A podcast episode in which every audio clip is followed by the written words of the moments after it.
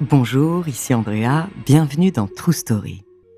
Alors en ce mois de mars marqué par la journée internationale des droits des femmes, je vais vous parler d'une artiste emblématique du 19e siècle dont la liberté et le mode de vie ont fait d'elle une figure incontournable du féminisme alors qu'on célèbre aujourd'hui le bicentenaire de sa naissance. Son talentueux parcours de peintre reconnu de son vivant lui a donné une indépendance hors norme pour une femme de l'époque. Son nom, Rosa Bonheur. Du conformisme de ses œuvres au modernisme de ses mœurs, découvrez sa true story.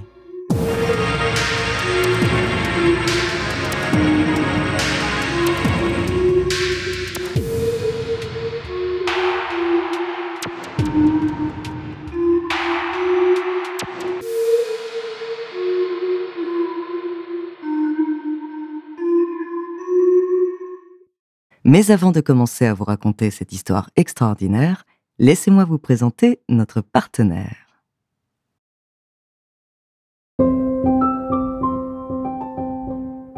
Comment une femme du 19e siècle a-t-elle pu à la fois vivre de manière si excentrique pour l'époque, tout en étant reconnue, voire adoubée, dans un siècle très corseté?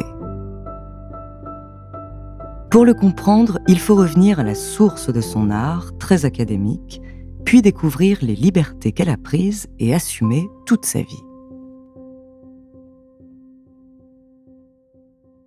Car avant d'être une figure du féminisme encore célébrée de nos jours, Rosa Bonheur est avant tout une artiste peintre emblématique de l'art animalier.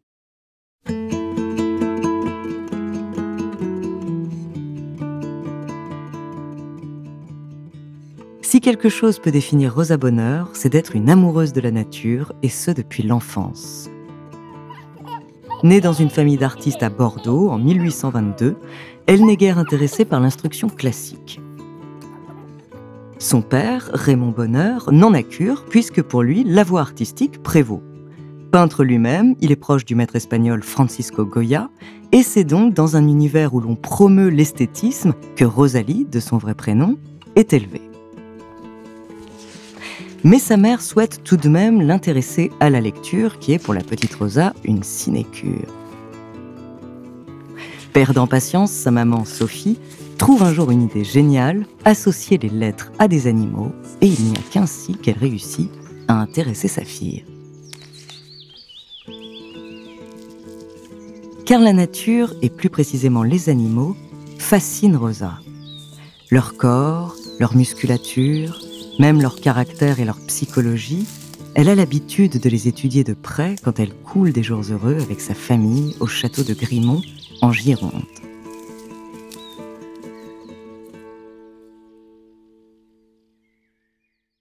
Mais le bonheur naturaliste ne dure qu'un temps car la famille Bonheur rencontre de réels problèmes d'argent. Raymond Bonheur part donc à Paris enseigner le dessin et développer sa carrière d'artiste avant que sa femme et les enfants ne le rejoignent un an plus tard, en 1829. Rosa est une enfant indisciplinée et très tôt ses parents décident de lui trouver un métier. Ce sera couturière. Sa mère se retrouve bien seule à Paris quand son mari court les réunions des Saint-Simonistes et qu'elle a seule la charge de quatre enfants en bas âge.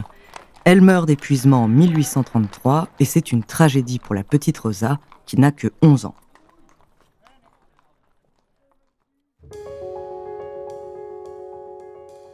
Rapidement après le décès de sa mère, elle choisit d'abandonner son travail et de ne se consacrer qu'à la peinture et au dessin. Elle n'a alors que 13 ans et devient apprentie dans plusieurs ateliers, se fait une place petit à petit, à une époque où les femmes n'avaient pas le droit de suivre les cours des beaux-arts, et finalement, son père accepte de la prendre comme élève et prend conscience de toute l'étendue de son talent des aptitudes qu'elle conjugue inlassablement à un travail acharné. Régulièrement, afin de parfaire sa technique, Rosa obtient l'autorisation de se rendre au Louvre et de copier des œuvres, à l'exception des motifs de nus qui sont interdits aux femmes. De sa jeunesse à la campagne, elle garde le désir de peindre la nature et surtout ce qui l'attire le plus, les animaux. Elle fait des bovins son sujet de prédilection, en créant des œuvres expressives, réalistes, qui respectent scrupuleusement l'anatomie des bêtes. Ces peintures sont presque des peintures d'histoire, des fresques vibrantes au réalisme saisissant. Les lumières, la maîtrise des détails, des ombres, des matières, donnent à voir les choses telles qu'elles sont. Son pinceau donne vie au mouvement, montre la force des bêtes et relaie toujours l'humain au second plan de ses peintures, car c'est bien l'animal qui est le cœur de son sujet. Pour arriver à cette vérité du dessin, ce sont des heures de travail en atelier, mais avant tout, de nombreux croquis réalisés sur le motif. En plus de la peinture, cette travailleuse acharnée se met également à sculpter des animaux toujours.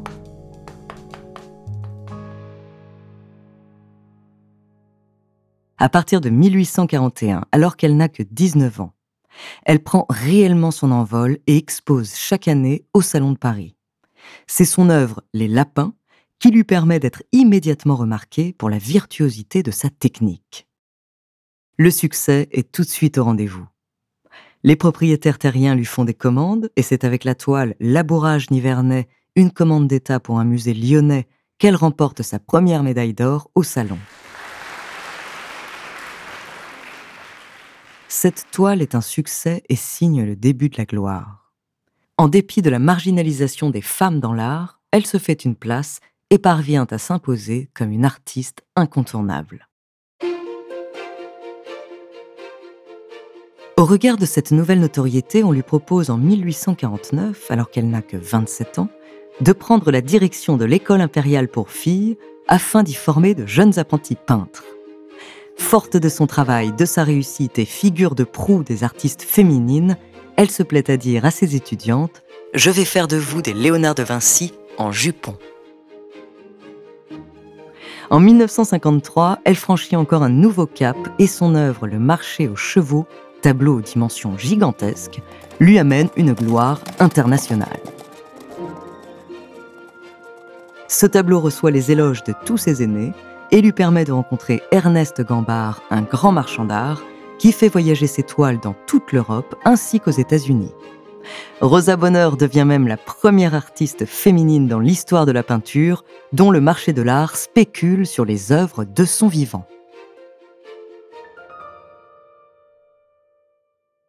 En plus d'être travailleuse, elle a une véritable fibre d'entrepreneuse et s'assure ainsi une indépendance financière. Pour diffuser son art à grande échelle, elle crée un atelier de reproduction de ses propres œuvres, qu'elle vend au public sous forme d'estampes. Elle développe également ses réseaux internationaux sur le marché de l'art en s'associant aux marchands et collectionneurs les plus reconnus. Véritable star, elle continue à vouer une passion à la nature qu'elle ne se contente pas de peindre, mais aussi de défendre. Elle n'hésite d'ailleurs pas à faire jouer sa notoriété quand des bûcherons menacent de détruire 25 000 hectares de massifs boisés en France. Elle utilise aussi son nom pour la défense des animaux et la dénonciation de la brutalité des abattoirs.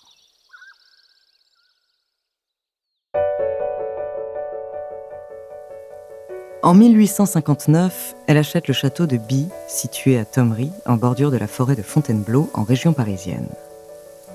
Sa demeure rêvée, un grand atelier d'artistes et des espaces réservés à une véritable ménagerie, moutons, boucs, chevaux et même des lions, qui lui servent de modèle et vivent en paix dans son domaine. Ce lieu qu'elle chérit, elle y restera jusqu'à la fin de sa vie. Elle a toute la liberté de création qu'elle souhaite, car ses tableaux se vendent désormais sans même avoir besoin d'être exposés. Elle peut également faire fi de la critique des artistes masculins de l'époque, qui soit raillent son manque d'innovation, soit reconnaissent son talent, mais en rappelant qu'il serait digne de celui d'un homme. S'il est un point sur lequel Rosa Bonheur est vraiment anticonformiste, c'est sur sa liberté et ses choix de vie. Elle qui a toujours refusé de se marier, porte les cheveux courts, fume le cigare, monte à cheval, non pas en Amazone, mais à Califourchon. Régulièrement, elle formule à la préfecture de police ce qui s'appelait à l'époque une demande de travestissement pour pouvoir porter des pantalons. Elle se rend alors audacieuse et à l'aise sur les marchés aux bestiaux, dans les abattoirs ou dans les forêts où elle se trouve des modèles animaliers. Elle défie toutes les normes sociales de l'époque, mais toujours sans scandale. Sa vie privée, elle la partage, sans que l'on sache si c'est en compagnonnage ou amoureusement, avec son amie d'enfance Nathalie Mikas. Au décès de celle-ci, elle s'installe alors avec l'américaine Anna Klumk, peintre également, avec qui elle vit jusqu'à sa mort et qui deviendra sa légataire universelle.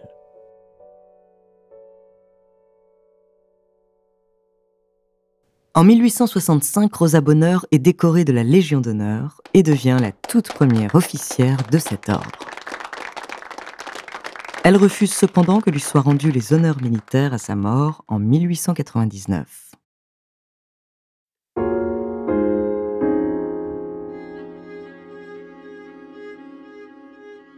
Ces tableaux et sculptures sont aujourd'hui exposés dans les musées du monde entier, du musée d'Orsay de Paris au musée national de Varsovie ou au Prado de Madrid. Sa toile la plus emblématique, le marché aux chevaux, fait aujourd'hui partie de la collection publique du Metropolitan à New York. Grande inspiratrice pour les générations futures, Rosa Bonheur est aussi indirectement célébrée dans de nombreux lieux qui lui rendent hommage, une rue à son nom dans le 15e arrondissement de Paris et dans plusieurs villes de France, un monument la représentant une palette à la main dans un jardin public de Bordeaux et plusieurs guinguettes en Île-de-France recréant l'esprit de cette femme libre et assumée. Aujourd'hui, 200 ans après sa naissance, sa personnalité fait encore résonner des questions très actuelles, la place des femmes dans le milieu artistique et dans la société, ou encore la cause animale et le respect de la nature.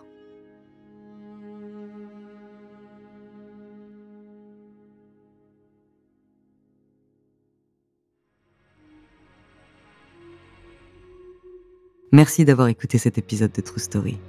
La semaine prochaine, je vous parlerai de la dernière femme à avoir été exécutée pour sorcellerie en France. En attendant, n'hésitez pas à nous faire part d'histoires que vous aimeriez entendre sur votre plateforme d'écoute préférée ou alors via la page Instagram ou Twitter de Bababam. Nous nous ferons un plaisir de les découvrir.